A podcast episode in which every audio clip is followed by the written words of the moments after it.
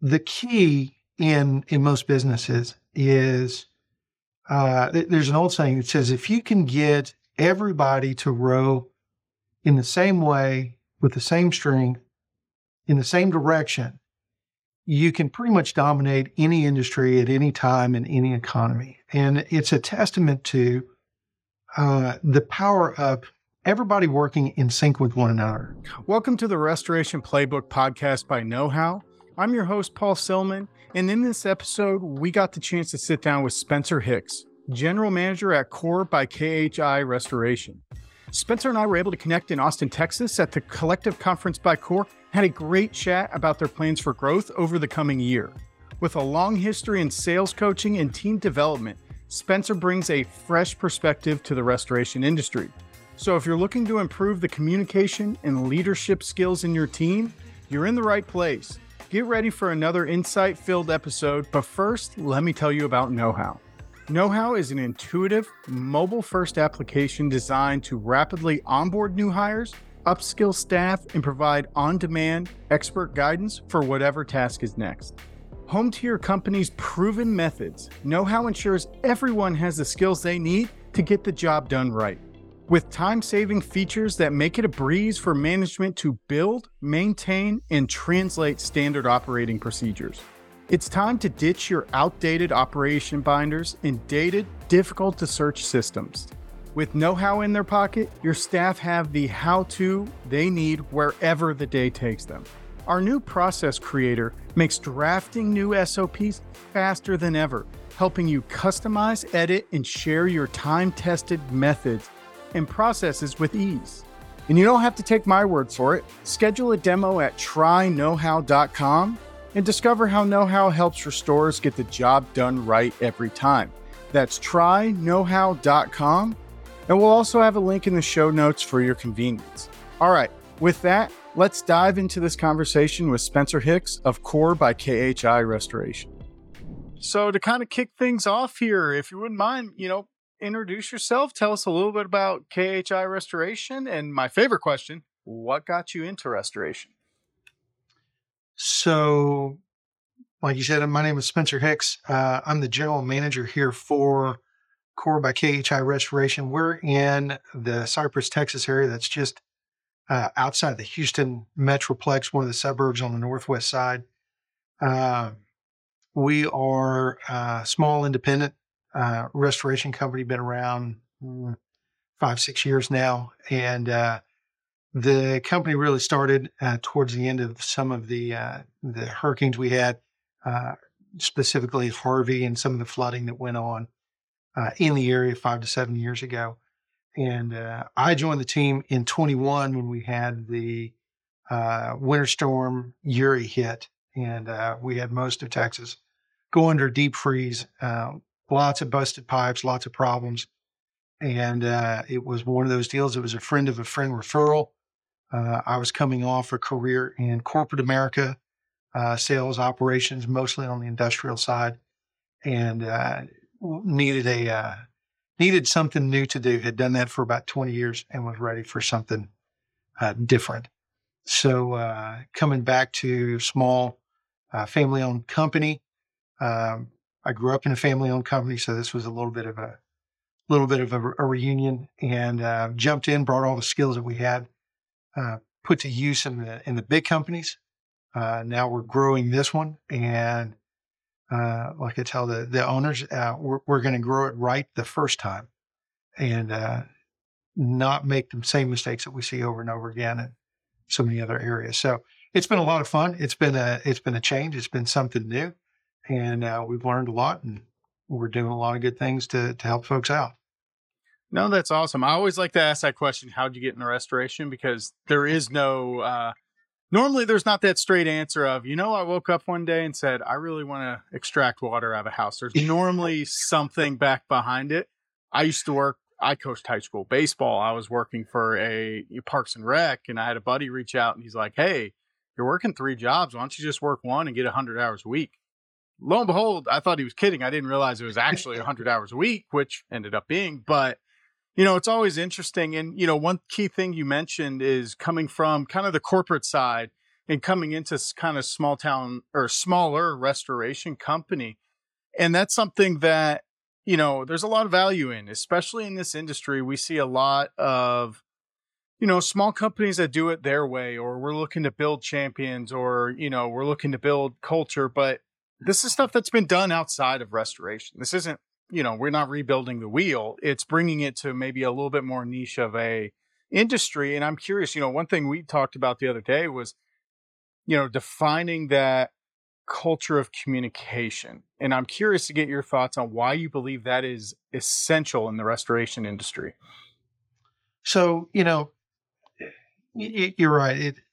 It, there's really nothing new in business. There's very little, you know, truly new things under the sun. Uh, we always hear about the new economy. Man, let me tell you something. When they invented the railroad, it was a new economy.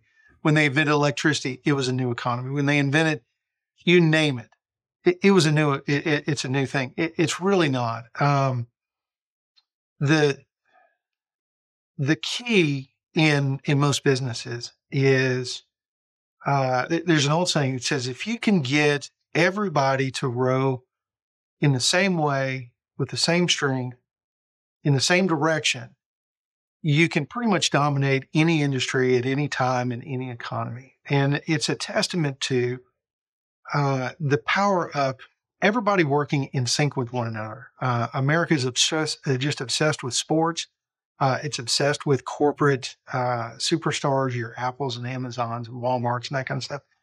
But really, when you look into it, th- there's there's no great secret. The the the value that they're bringing to the market and the reason they're dominating is they're just more in sync with each other. They they know how to make the handoffs work real well. Uh, we're rolling into football season here in the, the early fall. Uh, if you've got a running game and you can't get the ball from the quarterback to the running back, you you got a problem. Uh, and you got a problem that the coaches can't fix. Uh, they can yell and scream. They can bust. Receivers can't fix it. Linemen can't fix it. You know, the two people that are that are getting ready to to, to exchange the ball, they're the ones that have to get it right. But that's the case throughout the entire organization. If everybody is making that handoff from what you're doing to service the customer to the next person that has to do something to service the customer, if all of that is smooth, well, what problems do you have? Well, you don't, you know, and it, and it doesn't matter who it is. It, everybody wants to make a big deal about, you know, your title. Titles mean nothing. The person that owns that customer and that is the CEO of that company is whoever is right in front of the customer right now doing something. That is the most important person in the organization. The fact that most CEOs don't ever get in front of their their, their customers is an indication of how truly unimportant they are to the customer at the time the service is being provided. So the key is how do I get my organization? How do you get your organization to communicate with each other so that when it's time to go from what one person is doing to the next person, it's time for the technician in the field sucking the water out, drying the water out, taking the moisture readings. When it's time for him to be done, and it's going to go to the estimator that's going to put together, you know, all the line items and the cost and this, that, and the other. It's time to go to, you know, the person that's going to do the rebuild if your company does rebuild. When it's time to hand that customer off to somebody else, does two things happen? One, does the organization know what they're about to get and what they're about, what they are supposed to, to do? And then two, does the customer know what the organization is about to do for them and what they need to do as a customer to help this process along. So are we communicating to the customer externally or are we communicating to the customer internally? If that is happening and the customer knows what to expect and what to do and how to do it, because you've coached them on doing that. And the next person in your organization knows what to do and those things line up, the probability that you'll have a problem is very, very low. There's always the possibility, but the probability that you're going to have problems for on every job, job after job, customer after customer goes way, way down.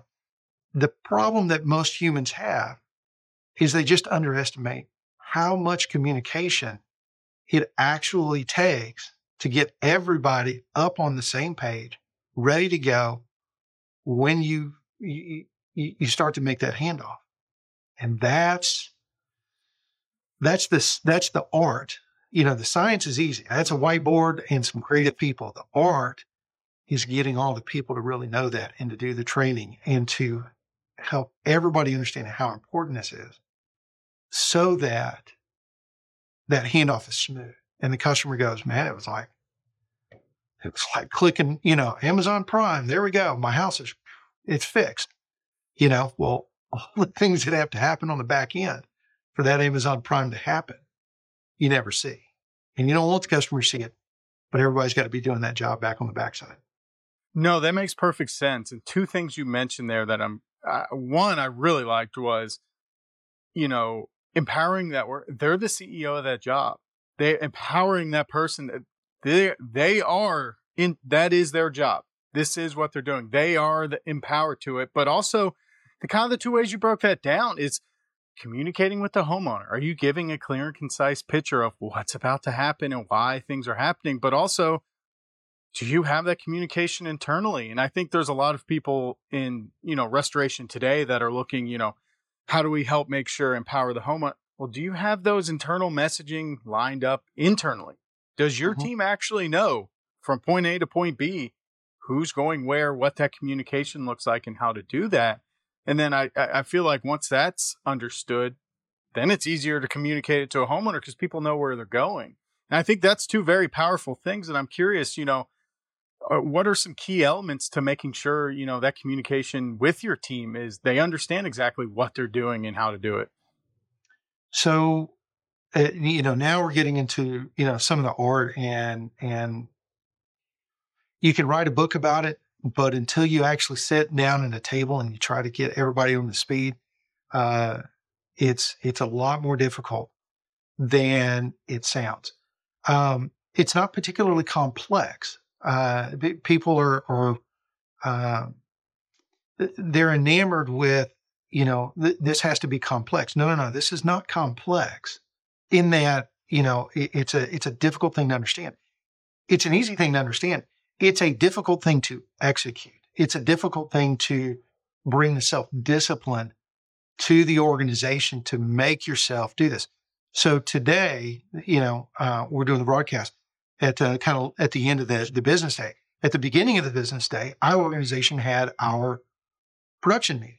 And our production meeting is not a meeting that we sit around and we talk about, okay, well, you need to pick the fans up, you need to put them in the van, you need to turn them off. It's not, it's not that. Our production meeting is a meeting where we make sure that we didn't lose anything in the cracks over the last five to seven days. So, you know, as a general manager, my job is I lead the meetings. I've got our owners, I've got our production manager, our uh, our mitigation managers, I've got my office managers, I've got my estimators. Everybody's in the room, and we're going down the job, and we're looking for, you know, is the is this job on track or off track? If it's off track, why is it off track? Who's going to take the ball? What's required? Do you need additional resources in order to get this thing back on track? And we've defined what all those things are.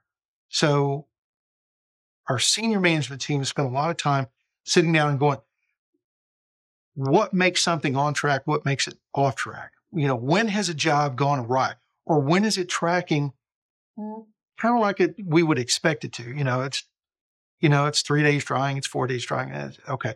But once it gets past five, once we know it's going past five days, there's a problem. This is no longer a standard job we know that it's not going to be a standard job because now I'm going to have to explain to an adjuster or a homeowner or some materially invested person in this property why my mitigation is going longer than what is pretty normal for us. There may be a very good reason for it. It may just be a really big property. It may have just been really, really wet. It may be really humid and raining outside. There's a lot of reasons why it would be off track but I'm still going to have to make that explanation. Therefore, it has flagged in our system and with my people, hey, this one is going to have a problem. We're going to have to do something extra. There's going to be an additional, you know, conversation. Somebody's going to have to have an explanation. We need to make sure we understand internally what's going on with that job and why uh, we're going to have to have that extra uh, uh, discussion. If it's on track, there's nothing left to talk about. Everybody's doing their job. It's right where we're expected to be. It should be tracking right between the two tolerances lines. No problem. And then we go through, and every single person is responsible for that job in different areas. And as we make those handoffs, we make sure we're communicating. Okay, mitigation is done. They picked up all the equipment, you know, the DHUs, the fans, everything's back in the shop. Mitigation is done. Rebuild. You guys need to now go walk the job and you need to start putting together your timetable for your, your, you know, re, uh, reconstruction and everything else. Estimating's are working on it.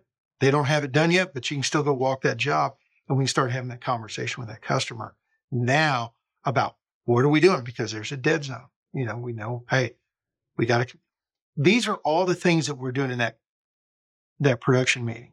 We're, we're telling that story of that job as we go through it so that everybody's on page. So if, even though this hypothetical job is now passed on to reconstruction, but they still have the, the fellow, the telephone number for my mitigation tech. If they call him, I need him to tell the same story. Mm-hmm. Hey, you mm-hmm. know what? Thanks for calling. I really appreciate that. Yes, we finished that. You should be in this. We've already talked about this. You really need to reach out to John. He's going to be the guy that's going to be doing this. Remember, I mentioned him when I saw you last. Here's his number. He's expecting to meet with you very shortly to talk about this project and make sure you stay in tune with what's going on as we go through. That's the kind of communication you want. I don't need Zach to answer for what John's going to do, but I want Zach telling that exact same story in that same tone and timbre that you would expect to hear people that know what's going on. It builds trust, it builds confidence, it builds peace inside the customer that they know their property is in the hands of people that are paying attention. If you can do that, so many problems just melt away. But you got to communicate and you got to communicate in a very specific and thoughtful way that that customer knows, hey, it's not just they're doing something. It's that they're engaged in my project. They, they seem to care about it because they're talking about it like they know what's going on. You know, those kind of things we talk about in those production meetings. We talk about how to message that to the customer. How do we want to talk about that? What's going on? Are we tracking like we're expecting to? Are there going to be trying to look down the road and find those things? All of that is communication. All of it is internal. You know, then when we talk to the customer, it becomes much more natural for my my folks to talk about it in a very confident way because we've been through all the messaging. We, the senior team, has coached the folks in front of the in front of the customer this is what we're saying. This is what's going on. This is how we approach it. We're very intentional about the language we use when we talk about a customer and their project and the problem and what's going on. I'm very intentional about adjectives that I use. You know how I how I I I, I phrase things so that I you know frame this project or this problem in a light that doesn't cause a customer additional stress that's unnecessary because they don't know what's going on. They've never been through it. So expecting them to know is, you know, that's like expecting, you know, kindergartners to understand calculus. They just don't. They're just not yeah. there. Yeah, they've never you know? been through a loss a day in their life. So they have no, no idea what's happening. And one thing you mentioned there when it comes to communication, where I see you guys really taking a different approach is, you know, a lot of people nowadays are talking about, you know, we want to standardize, we want to have, you know, SOPs best. From what it sounds like is you guys were able to break down exactly what's supposed to happen, your typical job flow, and then also where those red flags come from. Because, you know, it's easy to get into these organizations where it's like, oh, yeah, I got crews that have been here for 10 years or we know what's going on. But how many people actually know what the actual flow of a job looks like? not just, oh, yeah, we'll be out there, it'll be dry in four to five days, no big deal. But then they actually, when we're on day six or seven, they're like, what's going on? Well, you know, we just had some additional things here that you guys have actually broken it down to where it's like you mentioned when you order something from Amazon, it's just like any other production or anything outside of mm-hmm. restoration. Mm-hmm. Here's the different steps you go through. And I, I feel like that's a huge perk to that communication tool, especially for everyone involved, is when you know those physical next steps and something does come up, you have a plan of action and actionable steps to go off from there compared to, well, you know, it's in progress. We'll, we'll have an update next week. Right. You know, I've sat in a lot of production meetings where it's, yeah, I'm working with them. It, uh, we're, we're in the process. I sent them an email. We'll have everything. You know, next week we should have a better update. Well, realistically, between now and next week, there's how many different steps that need to happen. You know, it's something to where mapping that out just allows for that easy communication. And I'm curious to see, is that something that's really helped you guys?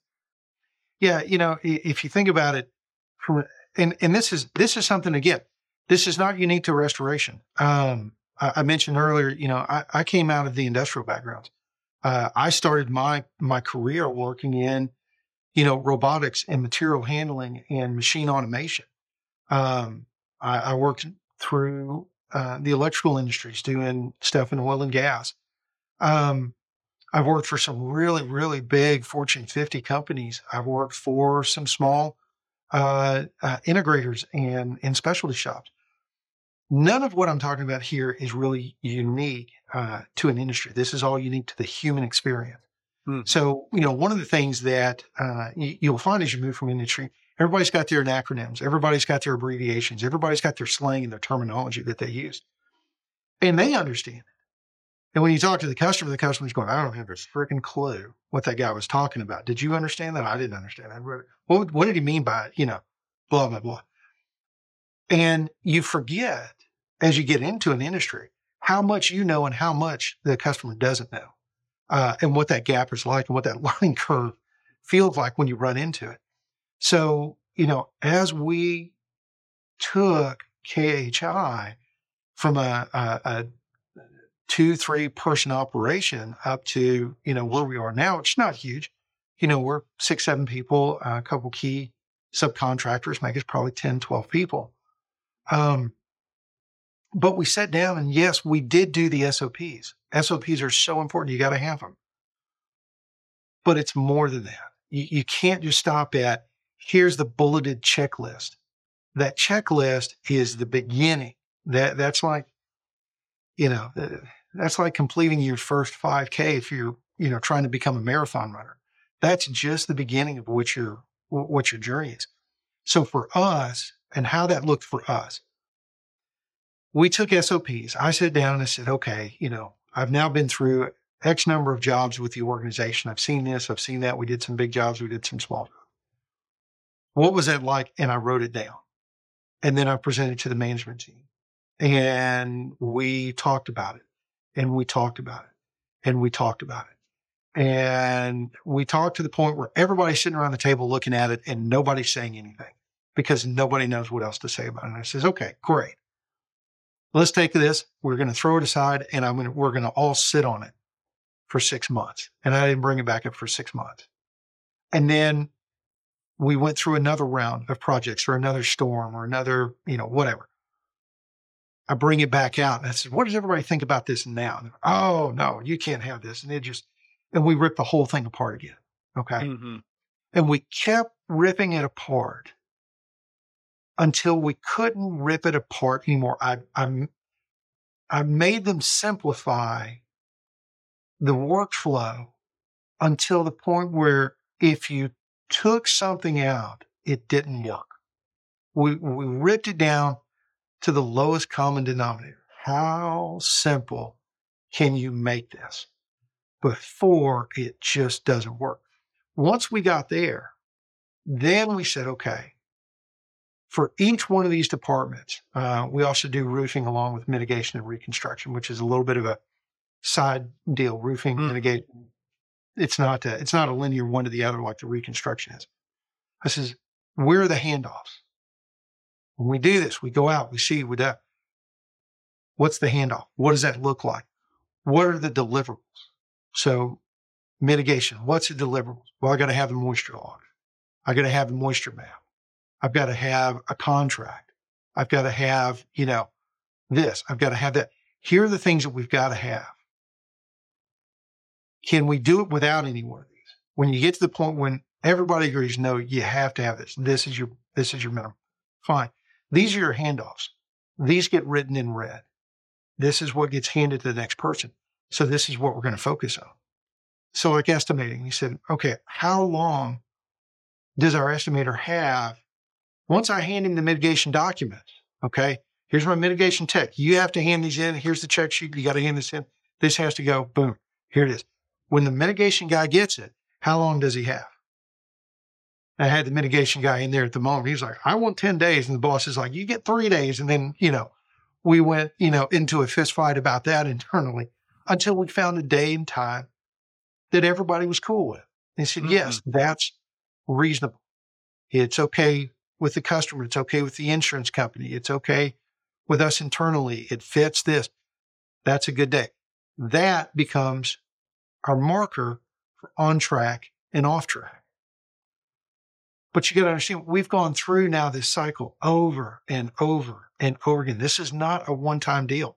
We've been working on this for a little over a year and a half, weekly in meetings, beating this up and beating it up and beating it up. And there's many times people have gotten upset and we've had a lot of really good discussions, but that's okay because anytime that happens, we stop. Hey, look, this is not personal we are all trying to find the right spot. The right answer fits everyone in here, including our customers, including our insurance, you know, companies and partners, including it has to fit everyone.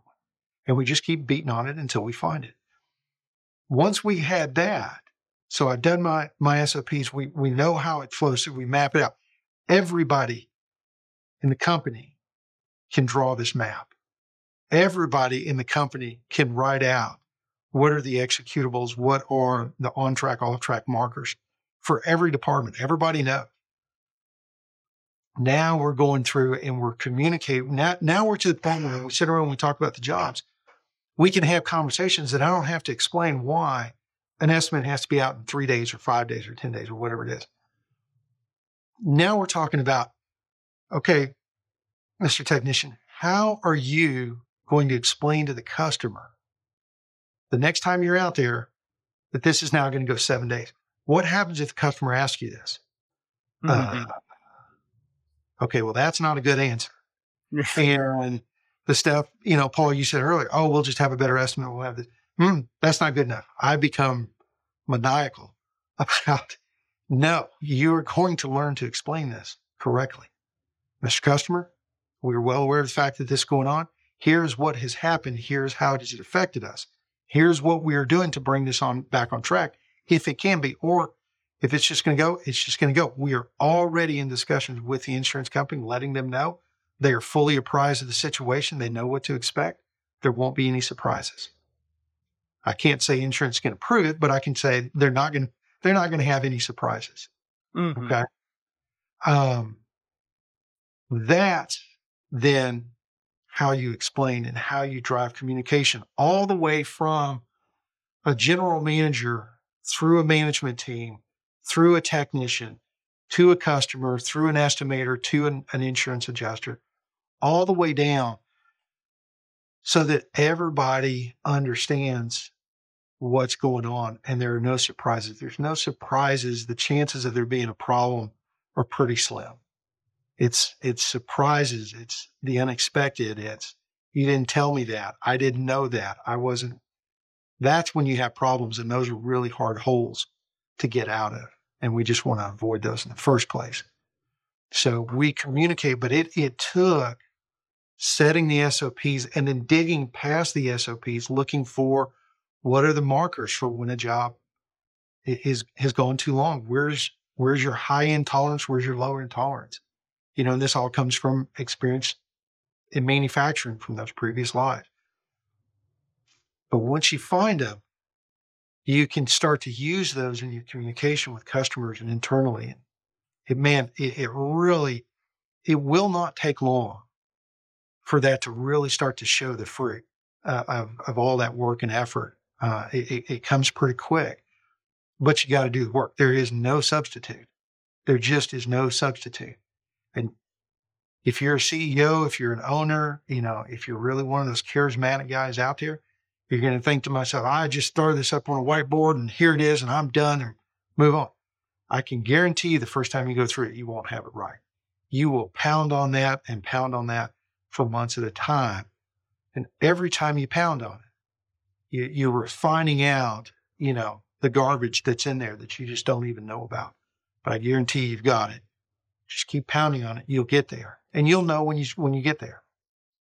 And, you know, I got to give you guys a lot of credit because it's not easy to, especially when you have people with experience to keep to keep going through this and keep mm-hmm. putting that effort in because it's it's very easy in this industry to simply look at well we've done it this way 10 years so yeah it works or to be able to have those conversations but you know now that you've spent that time you've really broken it down to such a level to where anyone in that organization understands you know I, am curious to see, you know, how is that translating to your team? How eh, like are people now able to feel confident? And we talked about before.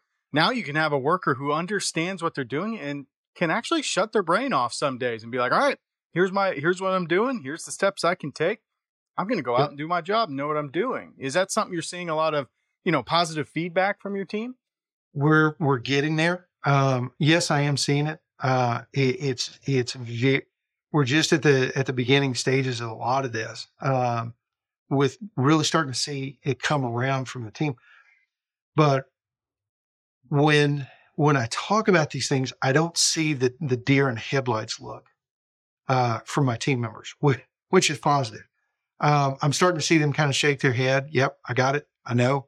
I see it. I'm starting to understand it. I'm starting to to see how that plays in everything else that you're doing.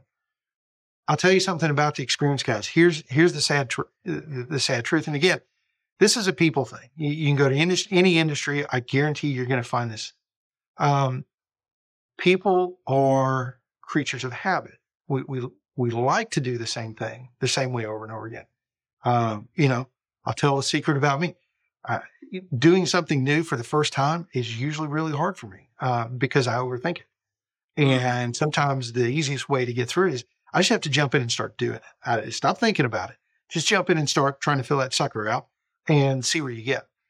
Uh, I, I, developed this saying in in another industry, but you know, you said you got workers that hey, we've been doing it this way for ten years. You know, another thing you'll hear is you know, I, I'm I'm an experienced individual. I got ten years of experience doing this. Well, sometimes what you really have is you got one year of experience repeated 10 times. You did it garbage year one, but it was good enough garbage to get by, and you just repeated the garbage 10 times over. That's not really 10 years of experience. 10 years of experience would be hey, year one was kind of garbage, and we continue to pound on it and pound on it and refine it and make it better.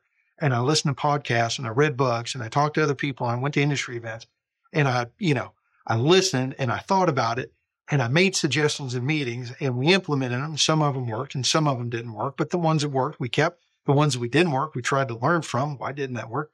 We implemented that back into what we did. And you're always refining your process over and over. That is 10 years of experience. Mm-hmm. Doing the same thing over and over again and getting the same results, even if they're acceptable, is not year over year experience. Year over year experiences, I'm getting better and better and better at my craft because I have pride in myself and my name being associated with this work. That is craftsmanship. That is experience. And what we're doing at KHI is we're trying to make that concept inbred into the organization. It is not acceptable to not improve. If we are not improving, we are not doing our job. I'm not doing my job. My technician's not doing his job. My owner's not doing his job. My office manager's not doing her job. You have to constantly push. How can I do this better than I did it yesterday? If that's not on your mind, you're missing it in this industry and you're doing the industry all the rest of us in the industry and all the customers and our insurance partners a disservice. And that's that's just the reality. Um, so are we seeing the results? Yeah, we're beginning to. Uh, do I anticipate this to really start getting some traction here over about the next four to seven months? Yes, I do. Um, do I expect to have any more turnover? No, I think my turnover is probably coming to an end. Did we have turnover? You betcha we did. Uh, because eventually we reached a point where I don't care anymore. Y- you have to get on board with what we're doing because what we're doing is right for the customer. If you can't get on board with it, therefore, you are not right for the customer and you can't be here. And I think that's a really powerful statement because, you know, everyone talks about team culture. You know, it's it's a Mhm. hot topic nowadays. Oh, But, yeah. you know, with you guys putting in the work that you have, you're building a culture to where it's if if you're not going to if it's not aligned with where we're going, it's not in harmony with what we're doing and it's not something that's going to benefit our customers, but also maybe if you don't want to keep improving or keep learning or dive into what we're doing, maybe you're not a fit. And that's something that, you know, especially in today's day and age where you know, everyone's saying they're struggling to find workers or well, there's some days where it's, you know what, maybe this isn't a good fit. But when mm-hmm. you do build that culture to where you're, everyone's looking to improve, everyone's part of that conversation. Now you got people that are part of that vision and they want to grow with you. And that's where you're building those kind of champions and people that want to grow and live that culture and just is going to Yeah. make it stronger and stronger. we we expect here's here's how I expect it to play out. I expect this to play out in that uh, the next phase is everybody really starts putting this concept into their DNA, and the team that I have now really starts to dig in, and we're going to find some more ways, some more areas that we can improve uh, the customer experience, our our our cost, our profitability, and all that kind of stuff.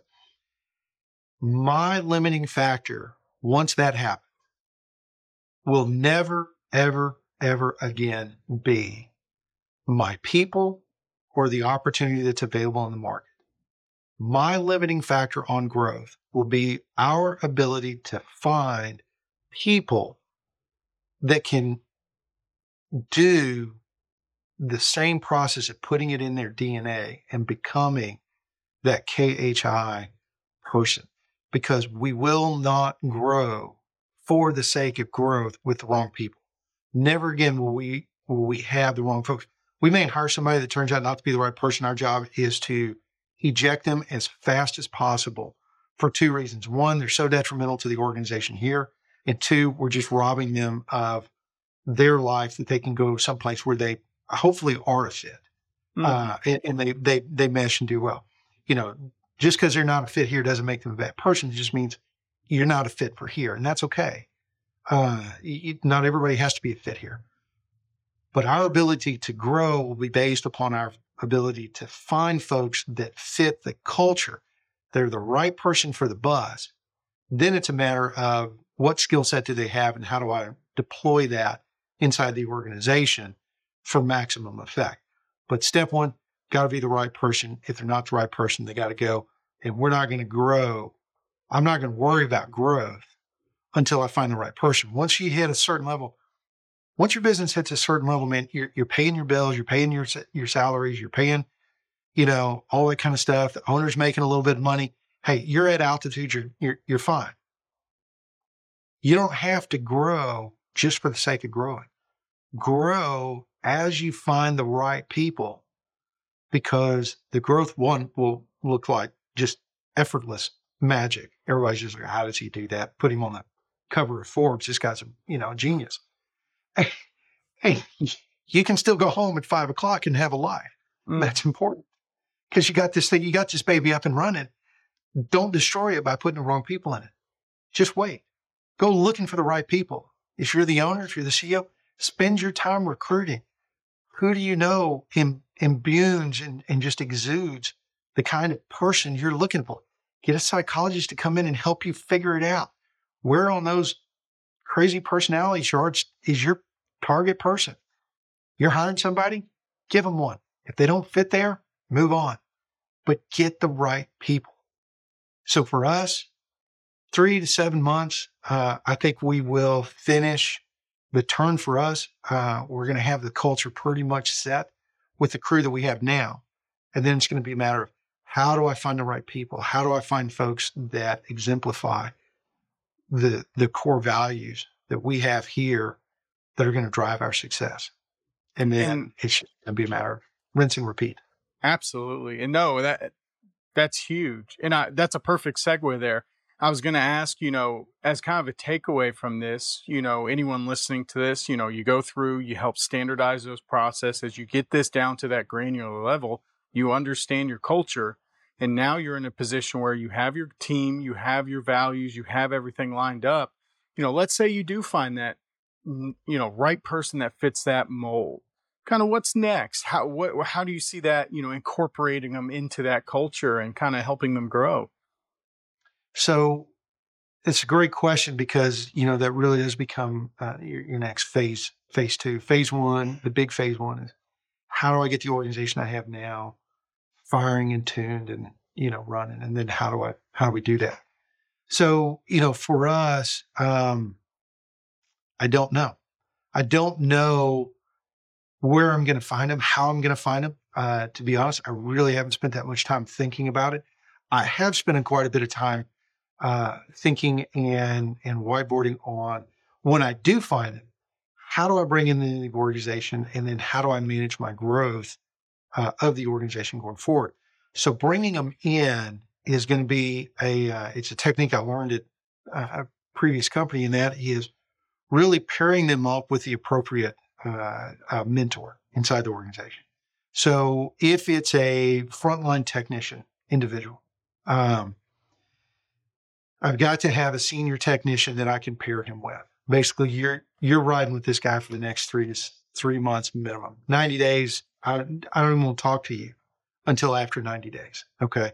And the technician that I'm I'm pairing him with, this is a technician that I have vetted. We have been through.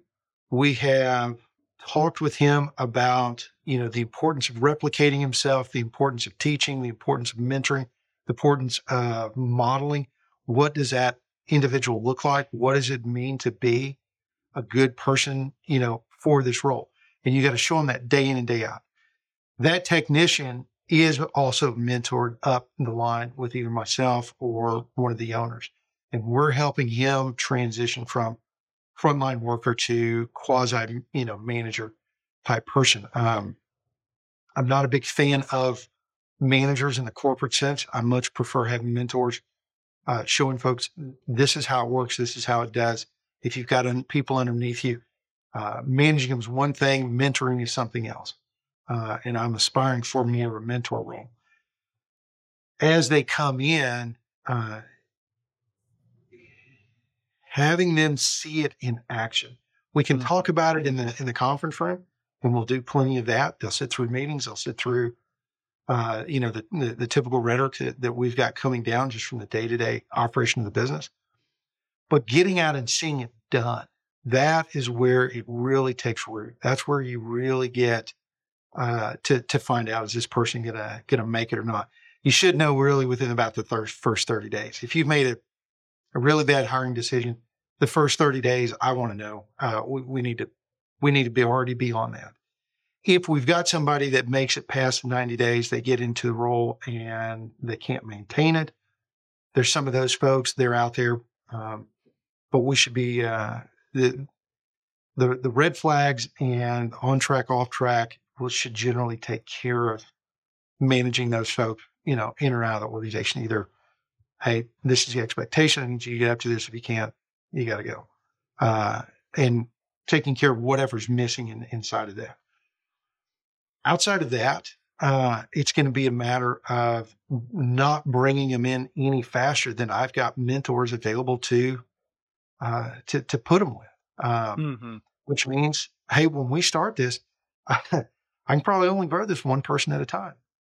Uh, but if I'm really, really specific and I'm really careful and I'm really diligent, I'm going to get.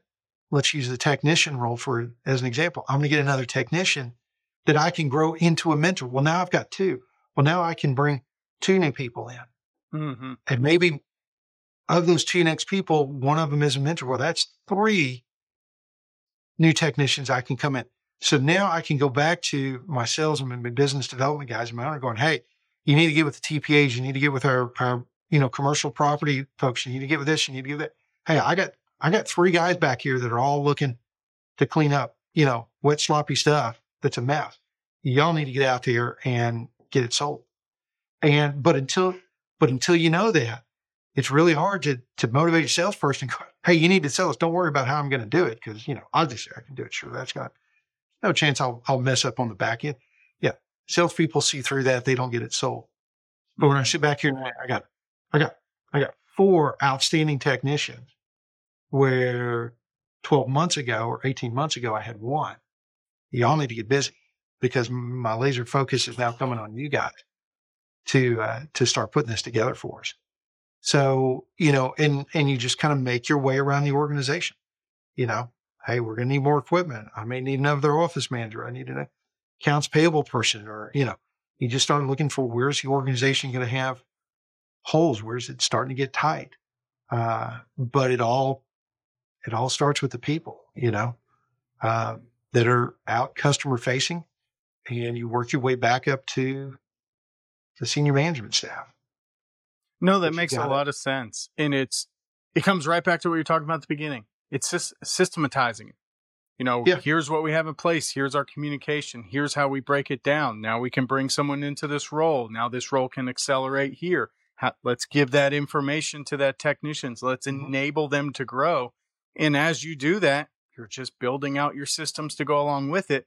But having all that broken down to start is going to allow for that growth. And I think that's sometimes where I've seen restoration companies maybe skip those steps, go straight into mm-hmm. the growth. We're just going to hire a bunch of people. Now they're going to be good to go, but they don't have it broken down. And that's where I see, you know, where you guys are breaking down the SOPs, you're breaking down your expectations, you're creating that, you know, company culture, you're creating the vision to everything and being able to systematize it. And it's it's just a matter of, you know, numbers going into it now. You're going to keep growing it, it's going to keep adding you're going to reduce risk you're going to add more value and it's it's something that by taking that time and effort of what you guys were able to put in is going to allow for that growth and success. So definitely hats off to that and i'm, I'm we're going to have to do a follow up to this one in a you know six to eight months and we'll have to keep tracking the progress as it goes. Yeah.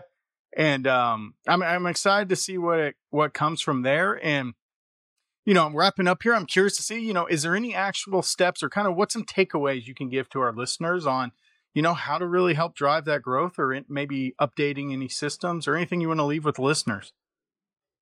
So, you know, uh, here here's the takeaway, and this is and this is really for the owners uh, and, and, the guys that are that are sitting at the very top of the organization.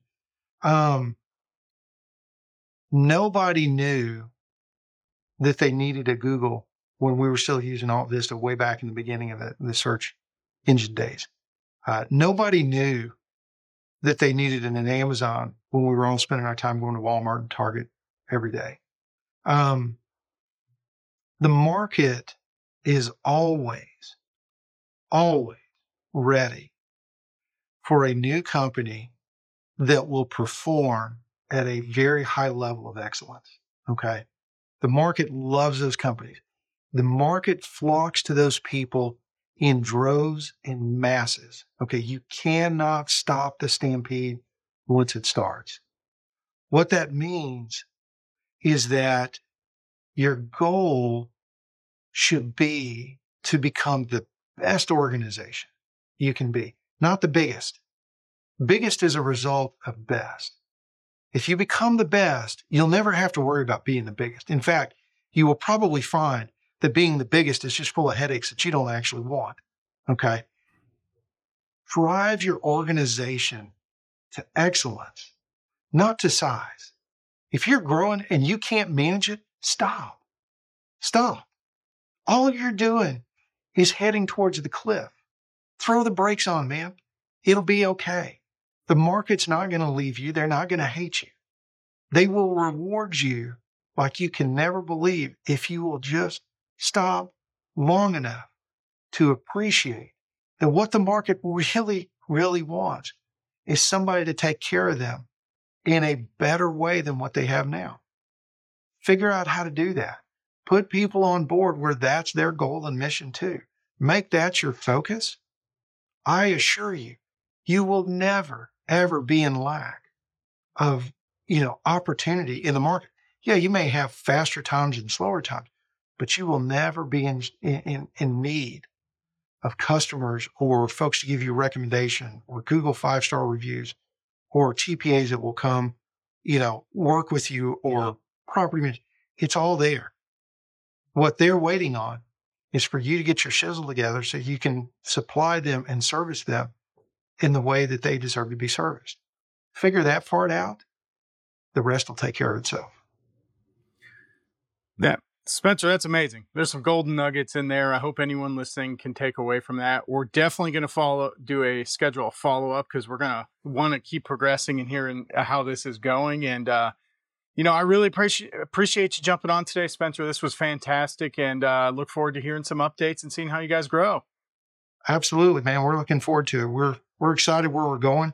Some days are easy, some days are really hard, but that's okay. Where we're shooting for is worth the worth the effort and worth the journey. Perfect.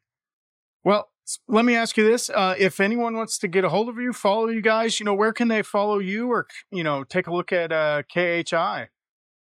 So we're on we're on Facebook. We're on uh, we're on LinkedIn a little bit.